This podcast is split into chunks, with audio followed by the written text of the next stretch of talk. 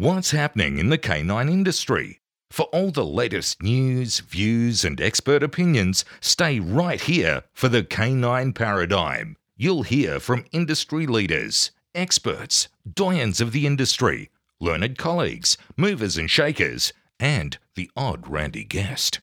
Get the latest insights and expert advice from both here and abroad from the people in the know. Now, here are your hosts, Glenn Cooke and Pat Stewart. And I'm Lofty Fulton, and I'm out of here. Hey Pat, how's our old mate Jace going? I hear he's doing fantastic. In fact, he just keeps selling so much dog gear to our loyal listeners at such remarkable prices. What's he got? He's got... That's a good question. Oh, he's got everything. Balls, tugs, leashes. I don't think balls and tugs should be said in the same sentence. Well, we just did. Okay. Mills. That's what Jason's pumping out like hot little potatoes. The Firepaw Mills. Firepaw, HF Mills. HF Mills, yeah. Yep, he's got them all. Yep. And we've done that Mills episode on Patreon, so a lot of people are learning about how to use the mill. Yeah, and getting them from Jason. Getting them from Jace. Sleds now. Sleds and parachutes, I saw. Parachutes. That you tested with Remy. Tested the parachute, yeah. I can confirm it inflates. I know he still doesn't have a website. I know he does not. So if you'd like to buy something from Jason, could be a Herm Springer item. Yeah. You could get that from Jason, but you have to do it through Facebook. And in order to do that, you have to head to Einzweck Dogquip, which is, how do you spell that? Einzweck. Einzweck. Einzweck Dogquip.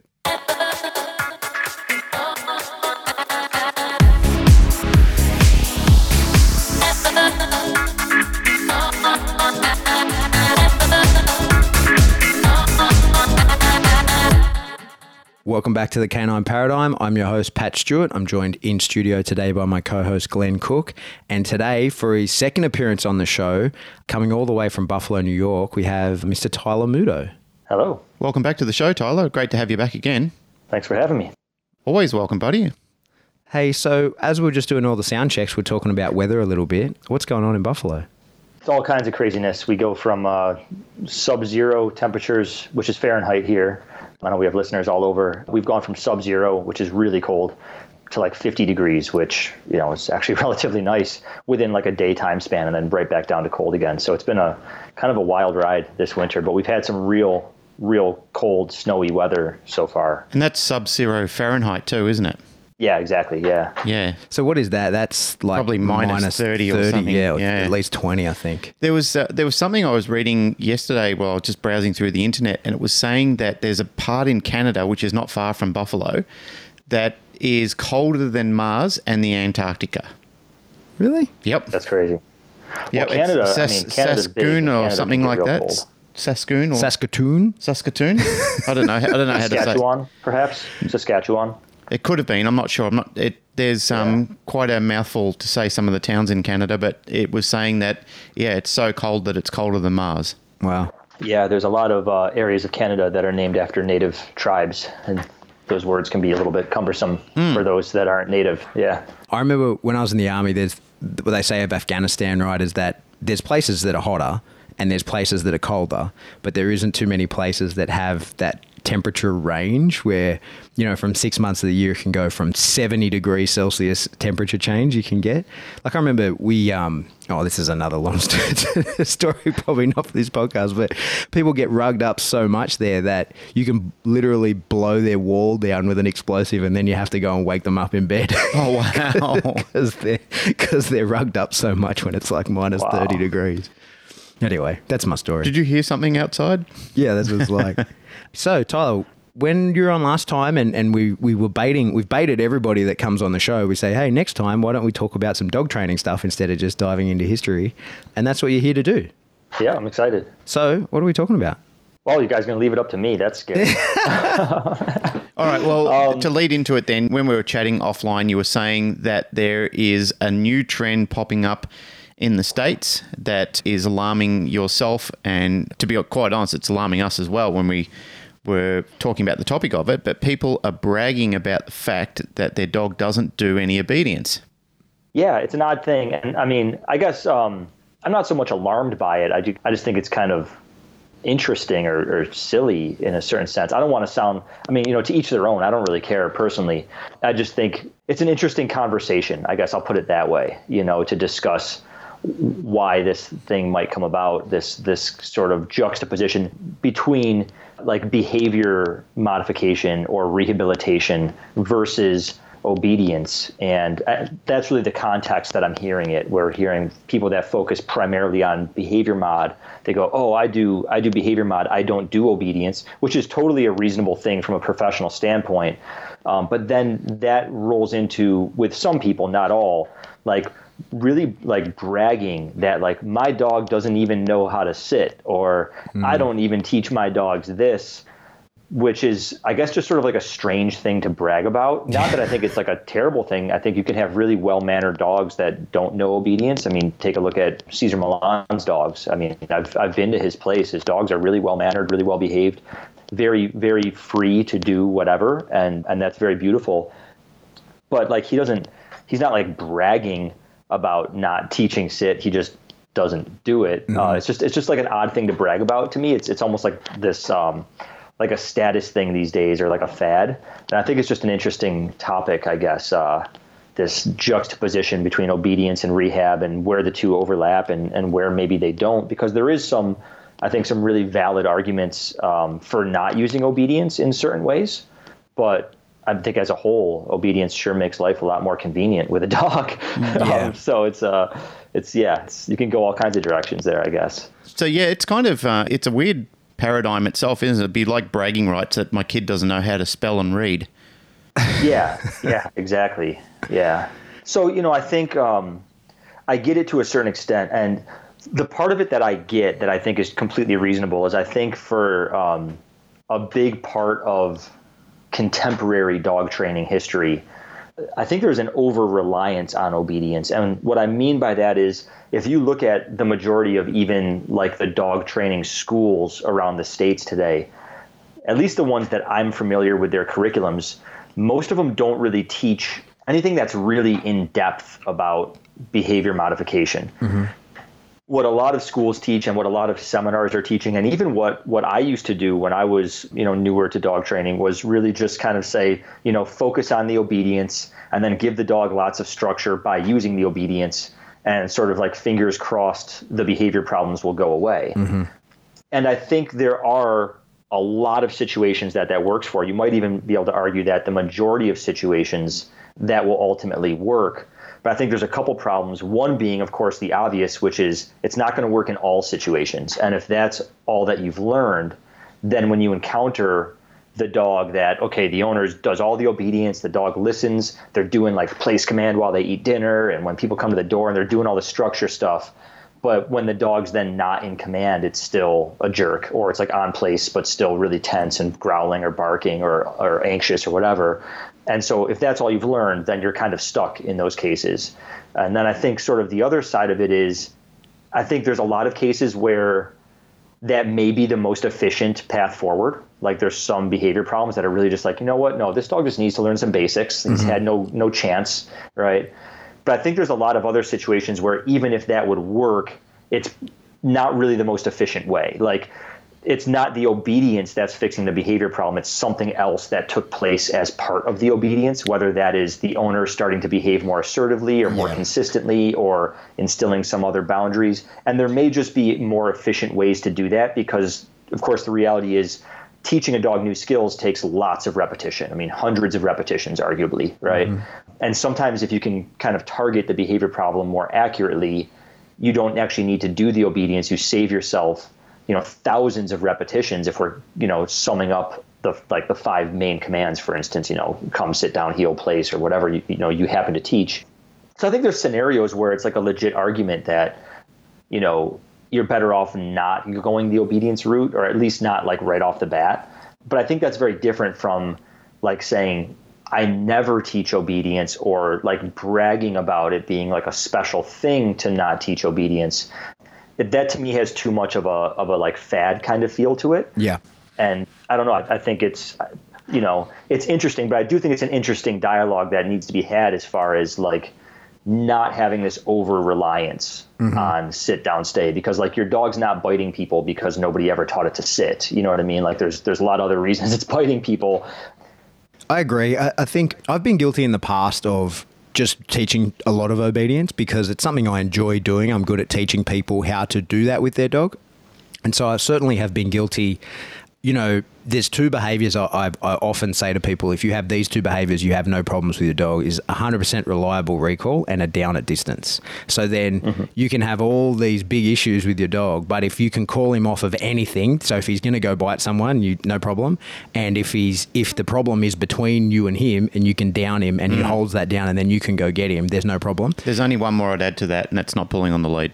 Yeah, sure. I think if you've got all three of them, you've got the golden triad. Yeah, I'd agree with that. And then, you know, I've in the past been guilty of as well, before I really understood behavior mod maybe as well as I do now, was also just teaching focus. Like I've been so guilty of this as well, as saying, hey, if your dog can stare at you for 2 minutes, despite the distractions, you also have no problems regardless of what he's reactive to, because you know, in 2 minutes you can get that dog out of the scenario. And for sure, I was probably the opposite for a long time, where I was like, you know, just with those few behaviors, there can be no problems. You can have the biggest asshole dog in the world that can be a total fucker when you're out. But if you can do those things, and if your trigger is whatever, like why bother? If your trigger, especially if it's a peculiar trigger that your dog reacts to, why bother seeking it out all the time to put your dog through that when you can just bring him into focus and he doesn't even see the trigger? And that was a while ago, I think, before I understood behavior mod to be, you know, as important as it is. But I definitely agree with what you're saying there, Tyler, in that I think sometimes the act of teaching the obedience is, it's not the having the obedience that is the fix for a lot of people. It's the act of teaching it. It's now that they're probably spending more time with their dog, like you said, hundreds and hundreds of repetitions to train that behavior. They've just brought in structure, and structure was probably the only thing that's missing. So then I agree. We kind of do have to ask the question, like maybe just having that structure would be enough without having to teach any obedience. Yeah, for sure. And I think, you know, the distinction too is like, are we talking about management or are we talking about rehabilitation? Because there's a lot of situations where, you know, the end goal is going to be a combination of both. Obviously, in any situation that we can just shoot for rehabilitation and not have to worry about management, that's obviously the ideal. And then there's some situations that are more heavily reliant on management. So like the first part of what you were talking about, as far as if you can recall the dog off of, you know, a threat or, you know, drop them into a down at a distance, like that's great for management purposes. Yep. But of course the problem is then you're always managing.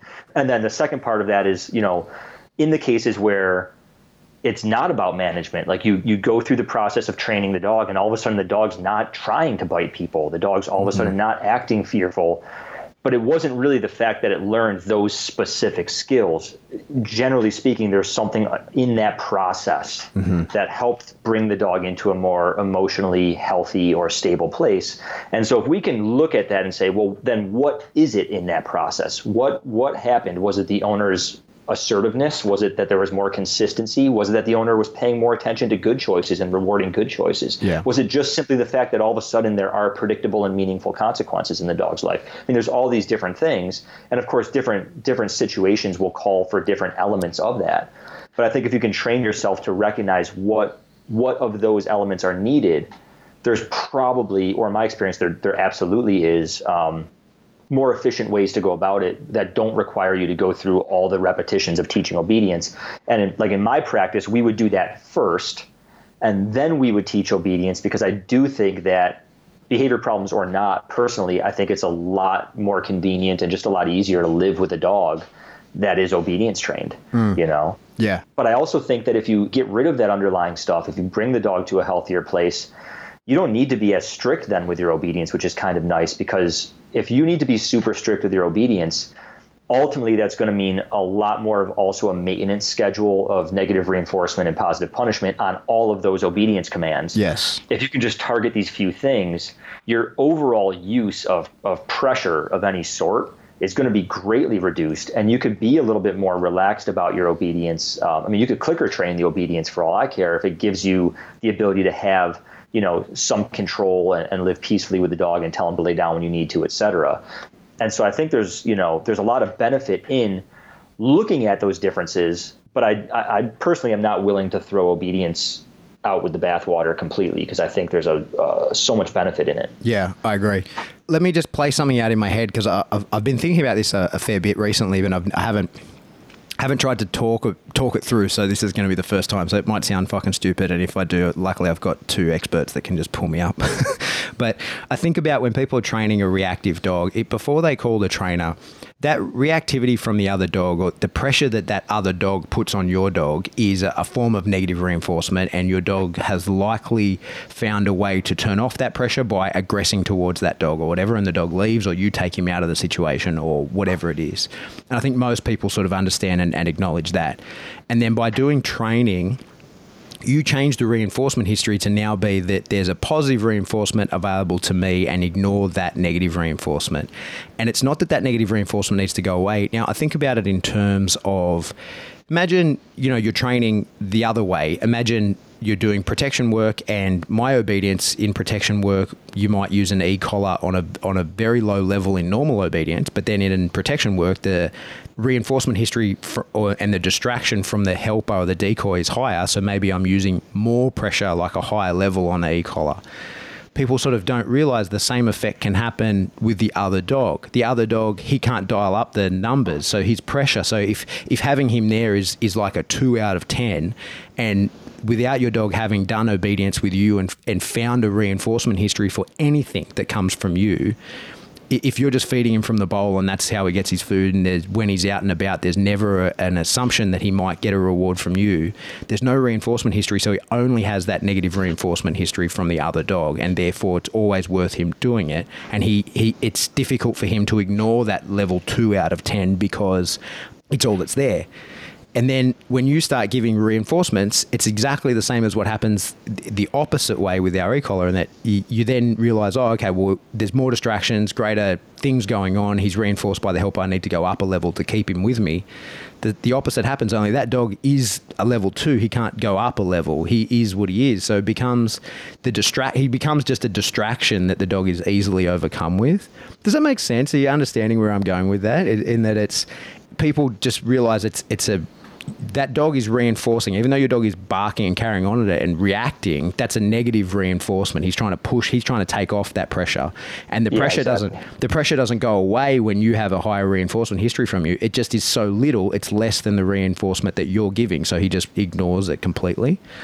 Sure. Yeah. Anyway, that's what I'm playing out in my head. I think a lot of people sort of don't get that the pressure is still there from the other dog. It's just that he doesn't care so much anymore. So you're saying that eventually the dog wouldn't see a reduction in the level of pressure from the other dog? Well, in a vacuum, no, but we're never in that. So he would always, so long as you're with him, or he's, you know, where his reinforcement history has come from, or people now feed him out there or whatever. Of course. Yeah. So you're right. Yeah. He would see a reduction in that. There would have to be. But only because there's a new reinforcement history available elsewhere. If that stopped, it would come back. I think at that stage you're sort of broaching on the desensitization process, because you're definitely going into counter conditioning with the training program, but you're also desensitizing the dog at the same time, hopefully. Mm. So the presence of the other dog will, at one point, will definitely have a level of sensitivity. But, I mean, with any program that you're doing like that, the aim and the ambition of what you're doing is to actually achieve reduction. Yeah. So eventually the dog will see the other dog and say, you know what, it isn't what I thought it was. There's no point in there's no reason to feel the way I used to feel because nothing happened, nothing reinforced it. Mm. Yeah. I think to kind of take it one step further, sorry to interrupt. You're not, you're part of the discussion. So I think, you know, okay, you've got this dog who's reactive to another dog. You've got that negative reinforcement history. So certainly you can work on, you know, providing positive reinforcement for an alternative behavior, right? Like just stay close to me, pay attention to me, et cetera. Mm-hmm. You're going to get some desensitizing or habituation. And that's usually because in the dog's mind, the reason that dog that's, you know, walking across the street with its owner didn't come over and attack it was because of all the noise and lunging it did, right? Now you've distracted the dog essentially with your positive reinforcement. It didn't lunge, bark at this other dog, and the dog still didn't come over and attack it. So eventually he goes, okay, maybe what I was doing was not necessary. But the other thing that we like to focus on, because I think for me, whenever I'm looking, especially at rehabilitation, I look at what people commonly call functional rewards, right? So we say, what is the function of the barking, lunging, et cetera? Mm-hmm. Well, that's to make more space, or at least to maintain space between themselves and the other dog. So I say, okay, I want to teach this dog another behavior that achieves the same function.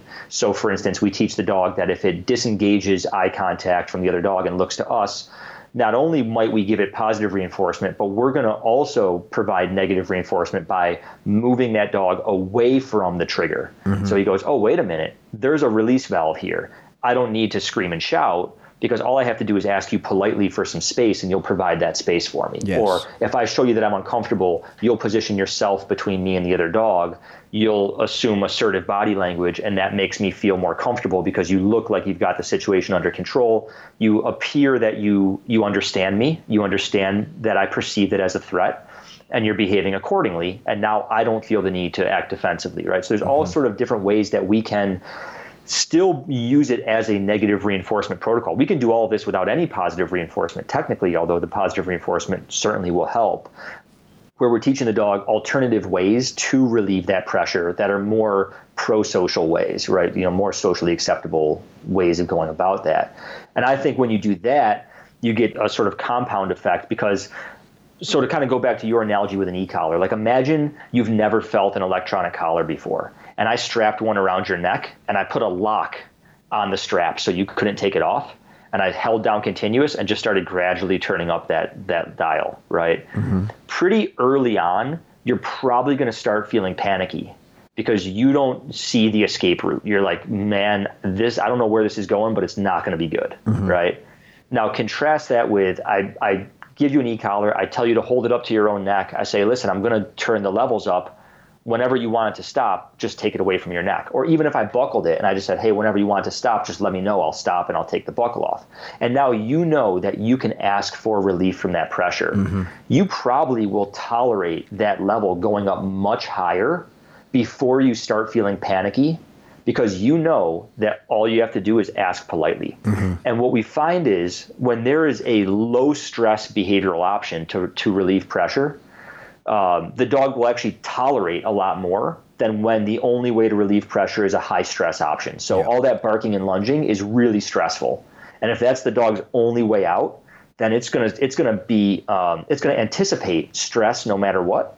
And from the sight of a dog, it's going to start loading up that expectation. But if the dog knows, hey, wait a minute here, if I need out of this situation, all I've got to do is look to my owner or duck a little bit behind their legs or whatever it is that we're teaching the dog to be a more socially acceptable but still natural, what we would call cutoff cue, a lot of dogs will start to tolerate higher levels of pressure because they know they have that escape route. It's kind of like if you ever hang out with somebody who is agoraphobic or who has maybe a little bit of PTSD, if you go to like a restaurant with them, as long as they can see the exit, they're pretty fine. You know, if they can't see the door, they start to panic.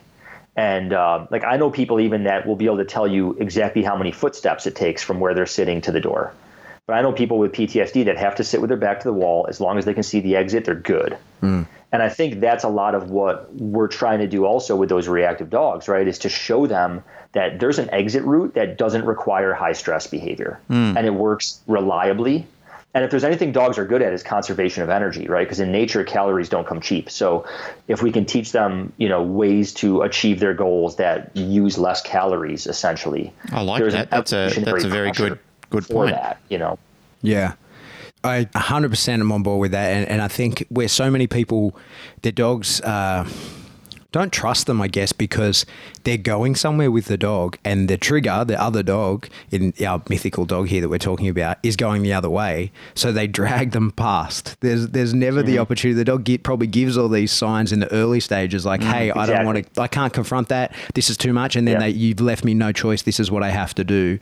And but because we're going in opposite directions, we have to confront each other. And it's, I definitely agree so much with that idea of showing your dog like, hey, I need to turn around, like a signal where he says I need to turn around, but then teaching the people to pay attention to that and listening like, hey, okay, yeah, we can cross the street. And then that can feel a little bit defeatist sometimes to people. I think some people are like, oh, you know, but it's like, no, he asked you like, hey, I need the space. You give him the space. It's not like you gave up. You're not running away from the other dog. You're just giving him the space that he asked for you in the right way rather than we'll make you give space in the wrong way. That's one of our goals really in all that we're doing, like especially considering we're talking about people being proud of the fact that their dog won't sit, drop, stay, etc. I think if people are talking about the pride behind having some form of relationship with their dogs, that should be like an interspecies communication where people are developing a language and understanding those cues. Yeah. Like they're being very clear about it when they see that their dog is cueing to something and there is distress in the area. They should, as you've said, Tyler, before, when you're out with somebody who's got PTSD or agoraphobia or something like that, if you understand those cues and you're in communication with that person, then the two of you can collectively work together to have a strategy that if something happens that's uncomfortable for them, you both know what to do that's going to have the best outcome in that situation. I believe that's the same for a dog. Oh, certainly. And I mean, you know, if you were in a foreign country and maybe, you know, you were in sort of a rough part of town and you didn't know your way around and there's nobody around you that speaks your language, that's a way scarier situation than if you're in that same part of town in a foreign country, but then you bump into somebody who also speaks English. Mm. You know what I mean? All of a sudden you get a little sense of relief because you know you can be heard. And I think that's an incredibly important thing when we're talking about rehabilitation. I mean, so much of it is, for me at least, you know, with the work that I do, a lot of it is teaching people how to listen to their dog. Mm. It's that two-way communication, because you have to develop trust and rapport, and not everything is just about, you know, learning to respond to this signal in this way. You know, at a certain level, we want to develop the relationship in a more organic, instinctual, you know, natural way. And I think obedience is a great way to do that. I mean, so, you know, on one level, obedience provides a framework for you to learn specific ways to communicate certain things to your dog, right? Mm-hmm. If you need your dog to move downward, that's what teaching the down is going to teach you how to do that. You need the dog to follow you, teaching heel is going to teach how to do that. So it teaches you how to communicate certain things.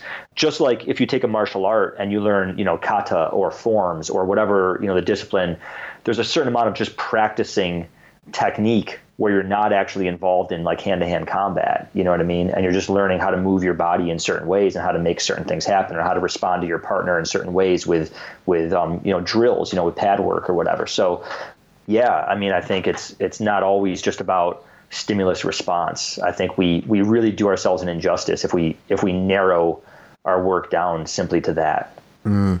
You know, something that I've always wanted to teach, I doubt I'll ever get the opportunity to do this, is to have a reactive dog use a bringsel to indicate that he wants to leave. You ever seen a bringsel like that they have with... oh, yeah, the St. Bernards use it when they find somebody. It's usually used in a find situation for search and rescue. Yeah, for search and rescue. They found someone. Yeah, so the dog finds someone. It, usually when they're off-leash tracking at long distance, they grab the bringsel and bring it back to the person. So it's for people listening, it's basically a little bit of dowel that hangs off the dog's neck. Yeah. And when he finds the guy missing in the woods, he bites that and runs back to his handler and shows him, I found him, and I'm communicating to you that I found him by holding this in my neck, by holding the dowel in my mouth rather than loose around my neck. I'm so curious. It would just take too much effort for the average person to pull that off with a reactive dog. Yeah. But I reckon that would be fucking awesome that's the thing really with the average person that we're talking about. I mean, amongst us, amongst our community, we're talking to and, you know, putting a message out to a lot of people who are high-level dog enthusiasts that all of this matters to. But when you go round to the general public as we have, I mean, you've done consults with the general public. I'm talking to Pat, and so have you, Tyler. You've done an extraordinary amount, and so have I. It doesn't really matter to a lot of these people how well the structure of obedience is with the dog, providing that they have a level which they think is suitable for their home. They don't really care if the dog is doing, you know, like snaps to heel, perfect inline sits, recall to front. None of that really. I mean, I still teach people a high level when I'm doing anything with them, because I believe that if I teach them a high level when I know they're going to slacken off, if I give them a 10 and they get to a 6, they were probably only expecting a 3. It's going to be a better situation for everybody all around. Yeah, we're that way with our board and train. We try as much as possible when the dogs are in board and train to get them to perfection, knowing that it's going to drop off a little bit when they go home, but it's still going to be above what most people's standards are. Mm. And that's totally fine. I always tell my staff that you should have higher standards than your clients. Just don't be more committed than they are, because that'll end up making you miserable in your work. Yeah, and that's a very good point. And don't browbeat them on that fact as well. You've got to have a level of understanding that we're professionals in training dogs. They're not. Their application, their care factor for where their dog is generally far below what ours is. So what we need mm-hmm. to do, and I totally agree with you, I have a saying with my staff that's throw a rock at the stars and if you hit the moon, it was a good throw. And that's what I want for the clients, is that we still train the dogs as high as we possibly can get them to and still make it enjoyable and rewarding for the dogs. So when the client takes over, they still have that access to the dog. It's still undisputable that the dog knows that level, but if they fail to maintain it, it isn't on us as fact as the dog. Like if somebody came back for argument's sake and said, my dog doesn't know how to be obedient, what you did doesn't work. I've often proved to people in like literally seconds when I've taken the dog off them and the dog has recognized all the cues that I'm giving it and it starts to fall in line. So therefore I can say to the client, it actually does know it. It's just that we need to marry the two of you up so you have a better understanding of each other and then you can start to take over for what I'm doing. So when you're taking the dog home, you can simply see that you have given the dog, well, how I should rephrase this is familiarity breeds contempt. Because you've had an old structure at home, the dog has recognised those old cues are coming back into line again. The dog is just like an opportunistic, lazy person and just saying, well, now I don't have to do any of that anymore. I can go mm-hmm. back to the old way of doing things. And yeah. It's simply just passing the baton on to them and saying, you have to just do, at least if they do the bare minimum, it's still going to have a major benefit of their relationship and their understanding and the language between the two of them overall. Yeah. And, that actually made me think about something that I was actually just batting around earlier today. I was reviewing some of our marketing materials. And for the longest time, since the day I opened my business on my website, in, one of the things about our training, it says, any dog, any breed, any distraction, or a dog who listens to you the first time, every time, I think is the saying that I use, first time, every time. And I kind of was like, man, you know what? Like, I don't really like that line anymore. And the reason I was thinking that is, there was a period in my development as a trainer where I was really into a lot of sport training. And I'm on my third Malinois now. I don't really do any sport training anymore, but there was a period where I was really into it. And I was really into, like technical training, stand still, give your verbal cues, make sure the dog responds. And that was really kind of the standard I was using and the mentality I was using for training my client dogs. Like mm-hmm. you should just be able to say the word without moving a muscle and the dog does it. But the real reality is that that's extraordinarily unnatural for a dog. Mm-hmm. And because it's unnatural, it requires maintenance. Yeah. Right? It's going to require a lot of maintenance. And the average person's just not going to maintain that. So if you're promising that they can just say those words without having to do anything and the dog's going to do it the first time every time, you're kind of setting people up to be a little bit disappointed or a little bit frustrated. And you're also setting yourself up to have this standard where you probably, if you're trying to do that in a 4-week board and train, like you really have to, you've got to hustle, you've got to put some pressure on that dog, not like physical pressure, but like, just you've got to get it done. Mm. And I mean, it's just not really how we operate anymore. I'd rather teach the client these days how to behave in such a way that they can get the dog to do things when they need them to do it, even if that means, getting up off the couch and using their body language in a certain way. We used to work so hard to get rid of body language. And I still think that as, at some point in the training process, you need to ensure the dog knows a verbal cue. So, at that part in training, remove the body language, keep yourself still, make sure the dog understands it. But when we go to like coaching the client, I'm actually spending much more time these days on like, hey, listen, like give the cue. Here's how you would follow through. And when we teach people how to behave in the way that the dog can naturally understand or more instinctually understand, because body language is so much more instinctual to them. And when that's the owner's sort of standard of what it should be, then it's not really maintenance anymore. It's just like, no, when I need my dog to do this, I do this other thing. And it's more of a two-way road. The dog's learning how to behave and the human's learning how to behave. And when you make that thing sort of marry together, like you said, Glenn, now it does fall into place better, and it's more natural to the dog, and in my opinion requires then less maintenance, but also like less pressure on the dog. Like we don't have this expectation for the dog that they have to keep up this like super sharp, almost competitive level obedience, or there's going to be some form of correction, as opposed to like I say down and then maybe I need to bend over and point to the ground a little bit. Like who cares? Like big deal. You had to point to the ground. Is that the end of the world? I mean? So this becomes a miserable lifestyle for both the owner and the dog if that high standard that we feel is a practicality in the dog's life is never going to be maintained by them. What we're basically doing is corrupting the relationship between the owner and the dog, because if they see that the dog can do it but they feel that they can't do it, then they feel a sense of failure, which then starts to fall back on the dog, that they feel frustrated about the presence of the dog because the dog doesn't actually know it. There's a fragmented communication and they're not in parallel with each other anymore. And that's one of the problems that I foresaw quite some time ago, is that the way that I would train a dog is impractical to the average family who just wants a dog, like you said, Tyler, to behave and just develop a language that is suitable for in-home. And that sort of thing is when people come to the door, not jumping up and jumping on their visitors, like learning the place has become popularized with staying on their bed. And that's what I think anyone who's doing board and train or who's working with clients, this message that we've just been talking about, I'm relaying all of this in my head right now. I'm thinking this is so important for new and up and coming trainers, people who are listening to this, who are really getting involved in working with clients, going out and doing home consults, boarding and training, etc., is you will have a standard. You will develop a standard and a belief of what's important for you. But you've got to also work in the realm of the general public as well. You got to look what they want, what they need, what they desire, because ultimately what we're trying to do is prevent that dog from being kicked out of the home. And a surefire way to that is, like I said, if you fragment the communication and the relationship between the owner and the dog, that's fast-tracking the dog into being put into welfare or worse. Yeah, and, just to piggyback on that for a minute, too, because I think, I remember, I used to do board and trains, and during the go-home lesson when I'm reviewing the obedience, I would actually tell people, don't move your body, just say the word, and then if the dog doesn't do it, follow through with, leash pressure or follow through with the remote collar. And, the part of that I think is really missing, like you said, we have to be thinking about what does the person really want, need, desire. But what about the dog? What does the dog really want, need, desire? And when we're teaching that style to the owner, there is benefit. The dog has to learn our language, right?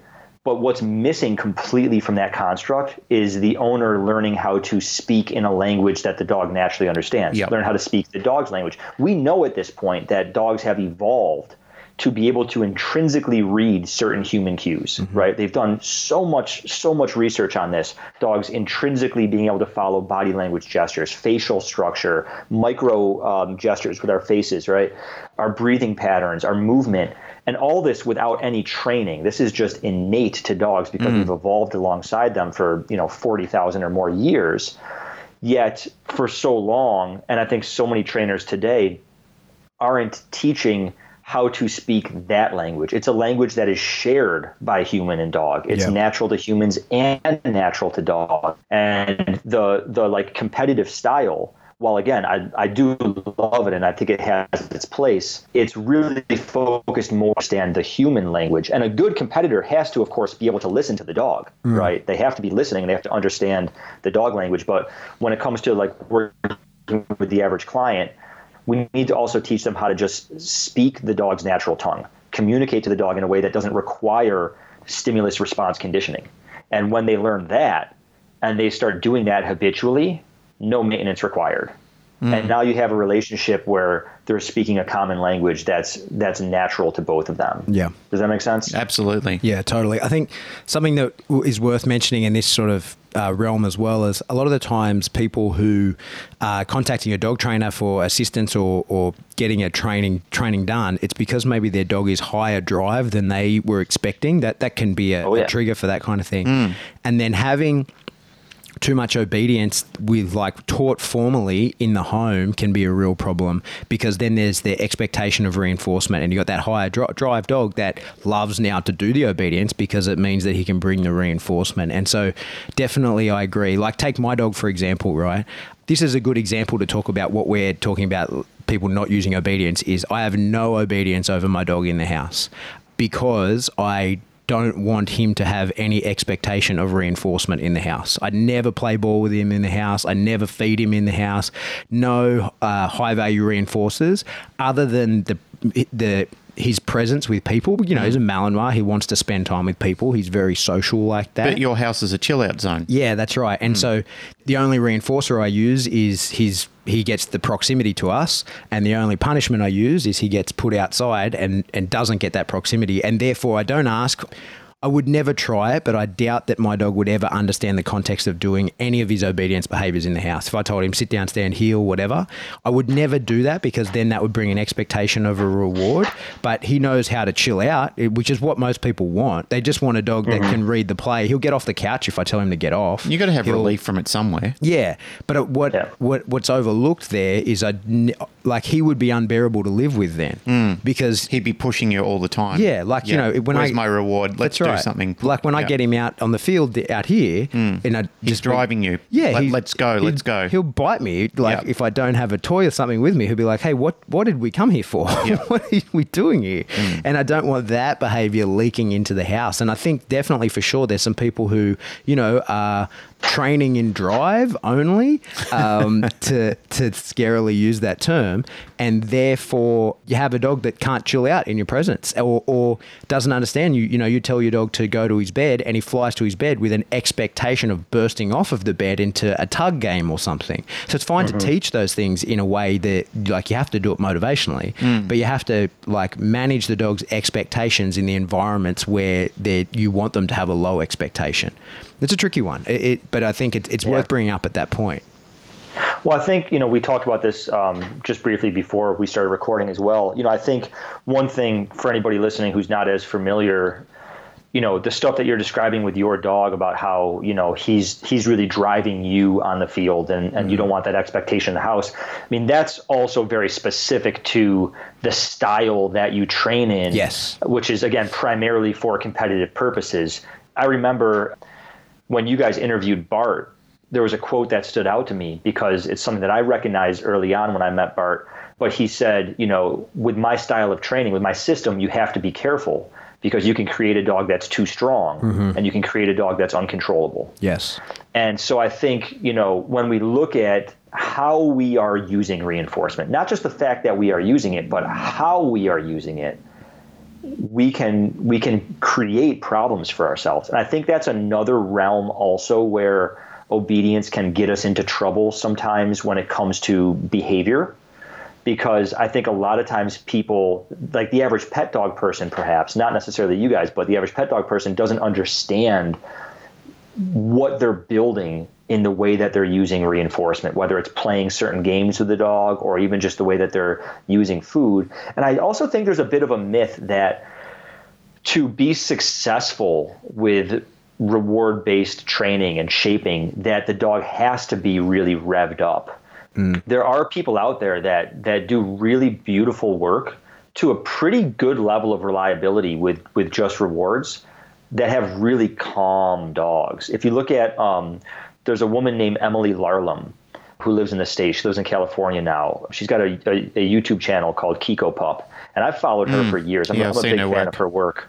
She's an extraordinarily talented clicker trainer, and her dogs are extremely, extremely well-mannered, and they're always calm, even in the presence of rewards. And I've spoken to her. She's actually a very nice woman, and we've had some really nice conversations, and she really emphasizes in the early stages of her training, it's all about capturing different levels of arousal. Yes. And she actually focuses on capturing calmness and reinforcing calmness, and the reinforcement being delivered in such a way that it maintains calmness. And she's very picky about, you know, she might use one type of reinforcer for this kind of dog, but a different type for this kind of dog, and how she delivers it. But she's extremely, extremely focused on arousal throughout everything that she's doing, and making sure that she's not reinforcing levels of arousal that are going to become problematic for what she wants out of her dogs, right? Because that's what you want out of your dog is something very different than what she wants out of hers. Yeah, yeah. And she does really beautiful work, you know. So I do think you can have an expectation of reinforcement without it necessarily creating an intense dog. But for your purposes, like for instance, like my dog's main job, my Malinois, his main job is helping me socialize other dogs, right?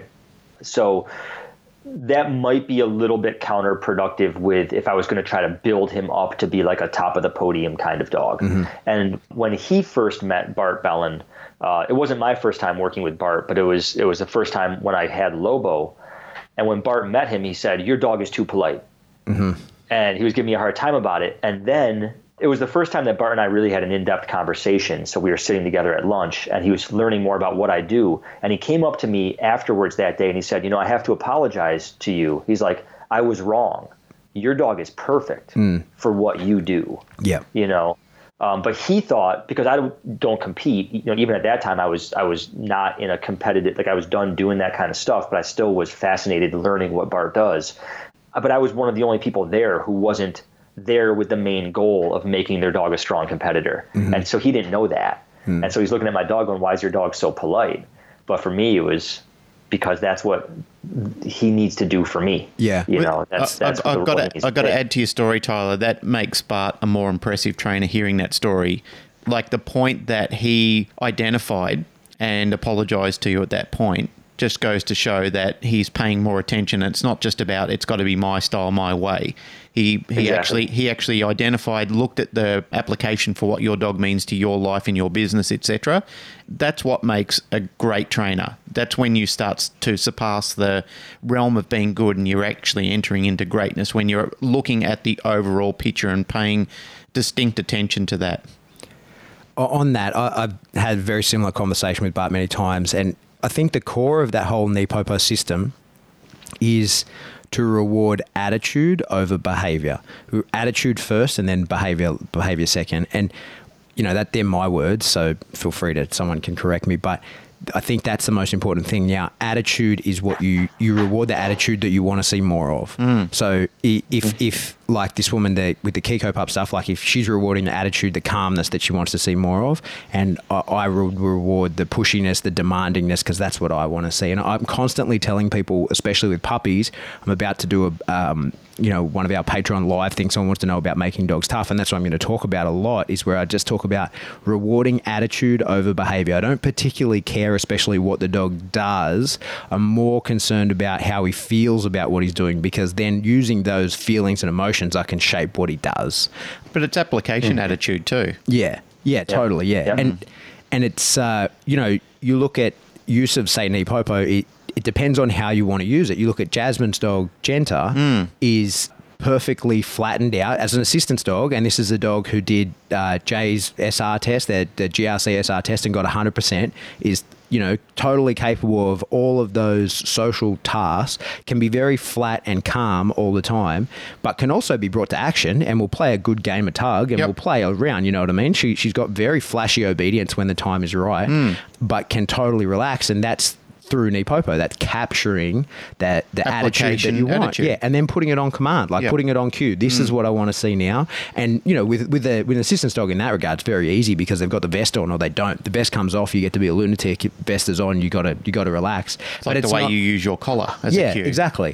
But it's not that it's not that it was taught through pressure, like this vest is on and we crush you. It's just that when the vest is on, the attitude that gets reinforced is this lower state of arousal. Application attitude. Yeah, I keep saying that. Yeah. So I mean, like, there's no reason that Nipopo couldn't be compatible with reinforcing a lower state of arousal, which is basically, I think, what you're saying. Yeah, right? Yeah, totally. It's just that most of the people who are that into it and are going to spend the money to go to the events and learn from Bart and that kind of thing are because are working dog people. Well, yeah. Most of the people, in my experience, have 90%. They're just after that last 10%. They are looking for that competitive edge. They're looking for that last little bit to make them better than the guy that they train with. And that's the type of person that it attracts.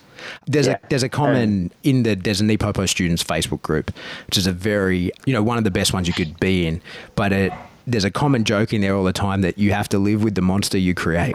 Yeah. Right?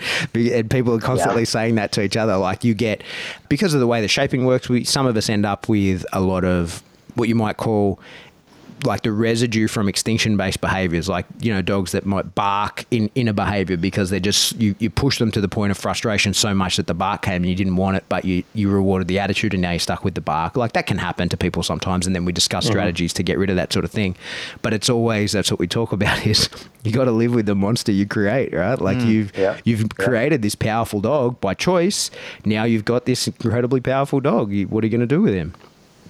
Yeah, and I think that's what people have to be really mindful of, because there are a lot of pet dog trainers that, like for me, it took me a few years to understand what, because I haven't studied with Bart as much as you guys have, but I did a decent amount of, spending time with him early in my career. And it took me a while to figure out, okay, where can I use this, but where is it not healthy in what I do with the average dog owner? Because if we're then taking that, right, like that, teaching a dog to push and to drive and to make you work, and then teaching that to like Sally, who works two jobs and has kids and like lives in a cul-de-sac and just got a German Shepherd because she always had one as a kid, like that's probably not the best approach you want to take for that person. Even though the obedience is going to go great, you're going to end up creating behavior problems through your obedience training, right? And I think that's where, again, we have to make sure we're aware of what we're doing in the process of obedience.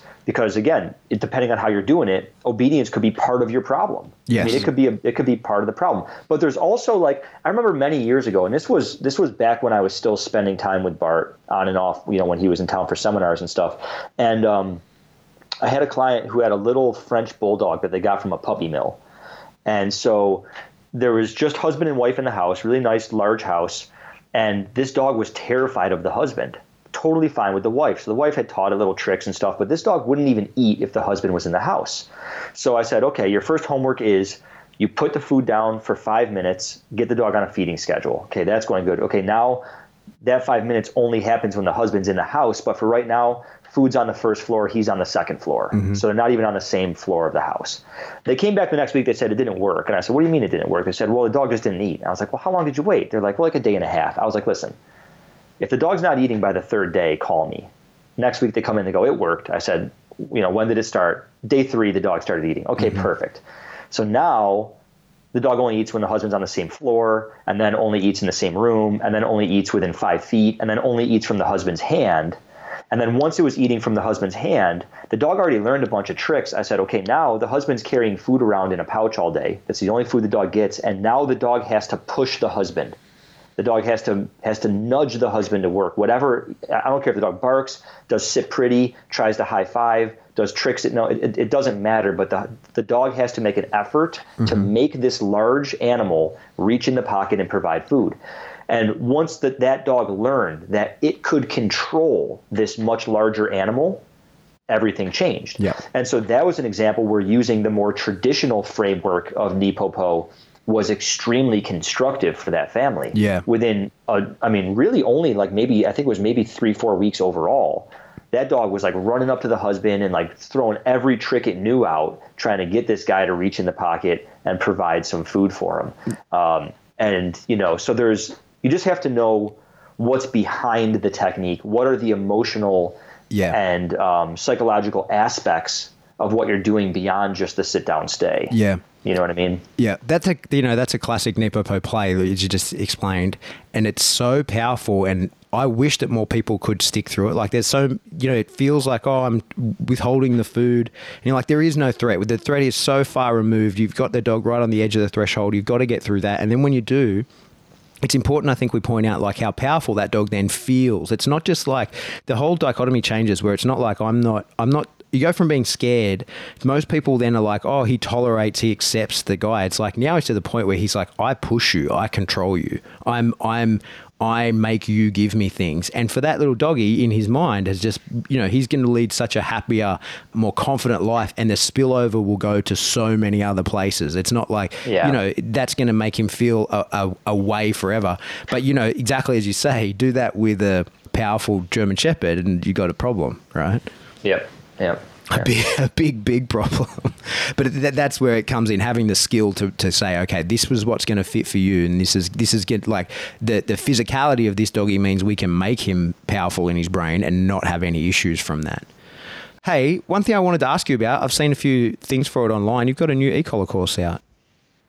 I do, yeah. Yeah, that was, I'm happy that it's finally out because I spent a lot of time on that. So it was a big relief to finally get it done. Because I've seen promo stuff for that maybe 12 months ago. So that's been a long time in the making, right? Yeah, so it's called Mastering the Remote Collar. And yeah, we started the process of planning it basically this time last year. And what I knew I wanted to do was film live workshop footage because I wanted to show like the real stuff, not like, you know, me with a dog that I know is going to demonstrate it well. So we filmed 2 5-day workshops. So it was 80 hours of footage. We filmed the first one. We thought we would just make it off of the first one. And then I was like, you know what? This is good. We like went through all the footage. This is good, but we've got this other workshop coming up. Let's just film it too and see what we have. So we went and refiltered through the footage and then combined everything. So it was a tremendous amount of planning and then editing down because I wanted to find like specific examples of things with a variety of different dogs and handlers that were at different skill levels. So it came out really good. I'm really happy with how it came out. The feedback's been great, which is always kind of a scary thing when you release something, you know, you like hit send, right? And, but the feedback's been really good. So I'm very proud of it. And how do it's people really find that, Tyler? Course. How do they find that? Yeah, so that's on my new site, Consider the Dog, which is considerthedog.com. It's a great site. We're just hosting a lot of instructional video content on there now from myself and other trainers. My idea with that site initially was to make it almost as close to like an open source platform where I can bring on other trainers and they can do whatever they want to, so they can make their own content. It doesn't have to be like we go out and produce it for them, which of course we can do and we're going to do for some people, but also that, you know, if like me, people just like producing their own stuff and editing it, and so that they have more creative control, we just wanted to provide a platform for that. So it's become this really cool community. It kind of grew in different directions than I initially anticipated and got much more successful than I thought it would kind of right off the gate. So yeah, considerthedog.com is kind of where you find pretty much all of my new content these days. So I remember a while ago you put on Facebook you were looking for like a force-free content creator that you wanted to do some stuff with. Is that related to that? Did that eventuate? Yes. Yeah, so I really was hoping, I want to be able to have, so like the original goal of this website was for it to be a resource for the average dog owner, right? That they can just go and they've got basically, it's like curated information instead of like the mess of YouTube where you don't really know if what you're getting is legit. But I also wanted to make sure that people had options to find a way to train that worked for them, that worked for who they are and their lifestyle. And so I wanted to make sure that we had the broad range of methodologies out there. And I did find some trainers that were you know, interested, that were more on the force-free end. I think for, you know, there's a lot of trainers that I reached out to that were yet to get content up from. I think for a lot of people, it's a time thing. You know what I mean? Yeah. Like we're all running our own businesses. I'm fortunate. My business is at a place where I actually have like a photo and video person on staff.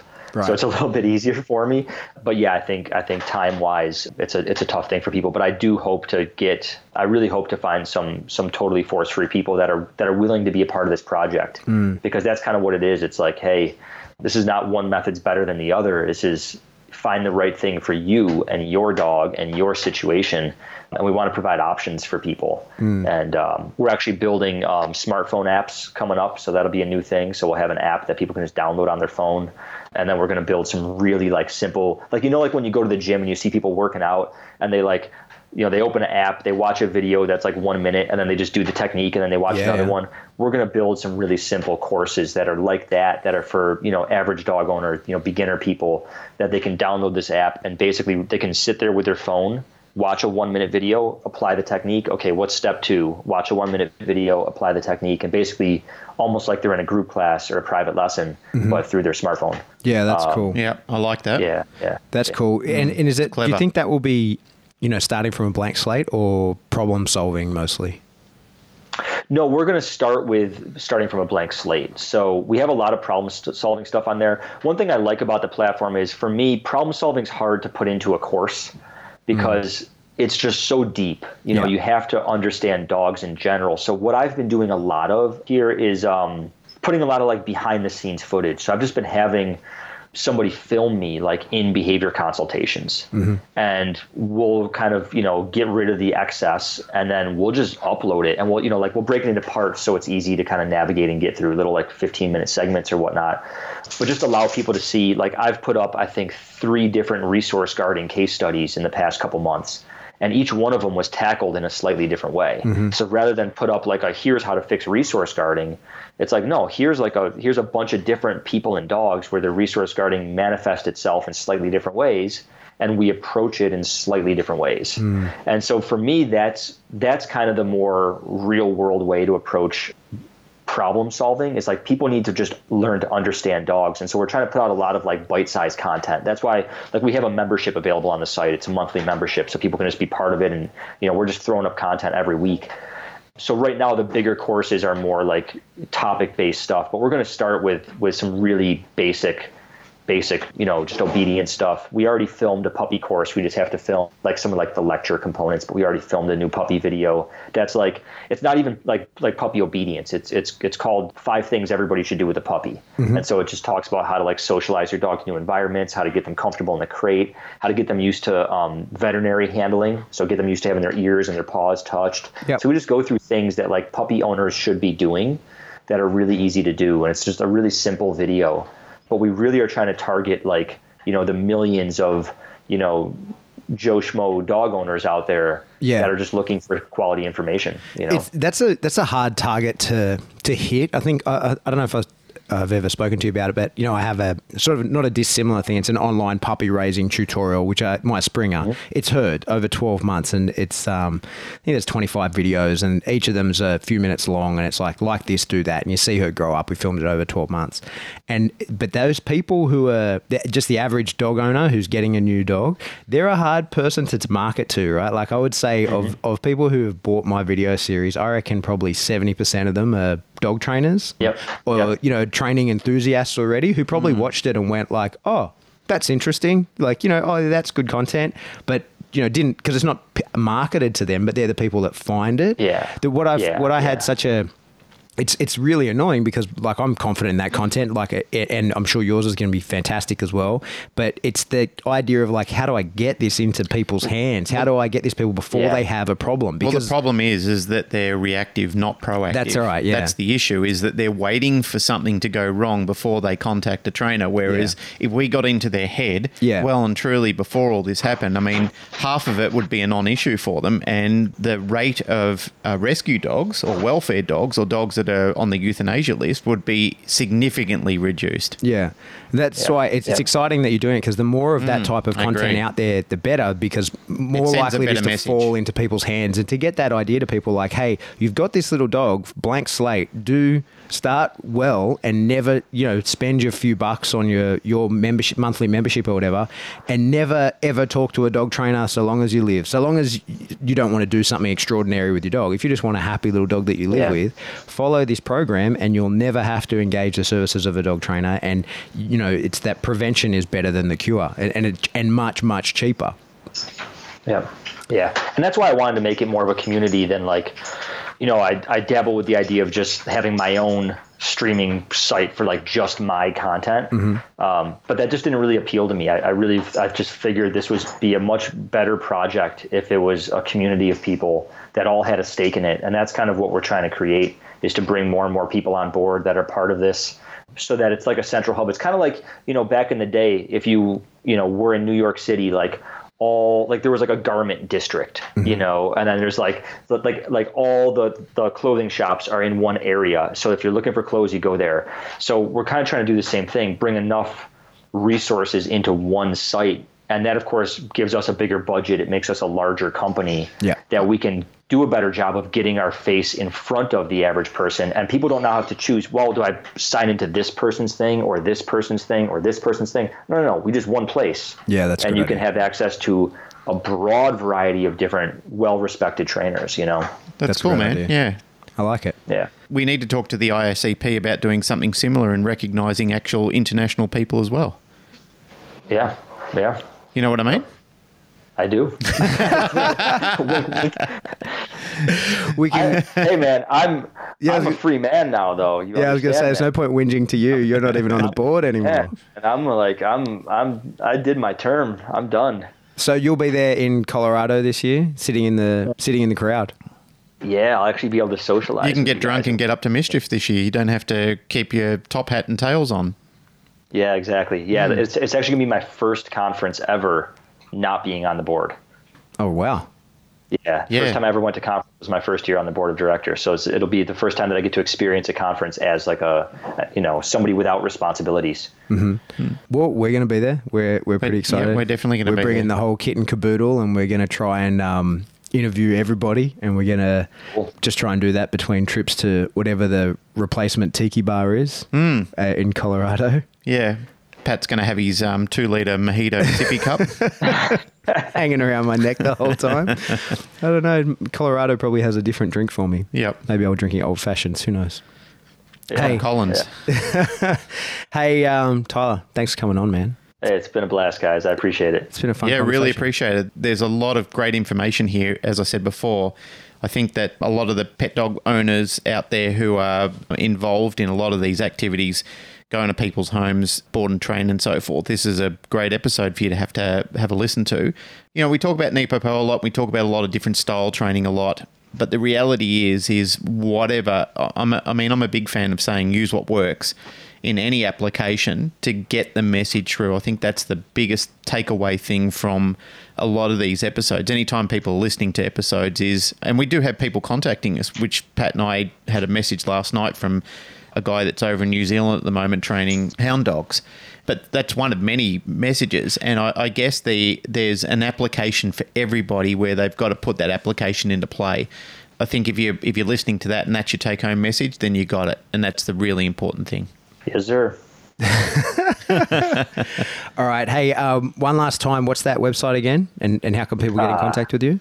Considerthedog.com. That's where to find me these days. Okay, perfect. Yep. All right. Well, that's it for another episode of the Canine Paradigm. As always, if you like what you hear, like, rate, share, subscribe, tell a friend. Doing that helps us get in contact with more people. If you want to support the show, the best way to do that is via Patreon. $3 a month gets you an extra episode. $10 a month gets you access to some live streaming. And we're working on, more and different content for that. I'm playing with Patreon more and more and realizing it's quite a powerful platform. We can release stuff to you guys through that. If you want to get in contact with us, the best way to do that is via email now. Send us an email to info@thecanineparadigm.com, or you can go old school and hit us on Facebook. That's it. Glenn, music.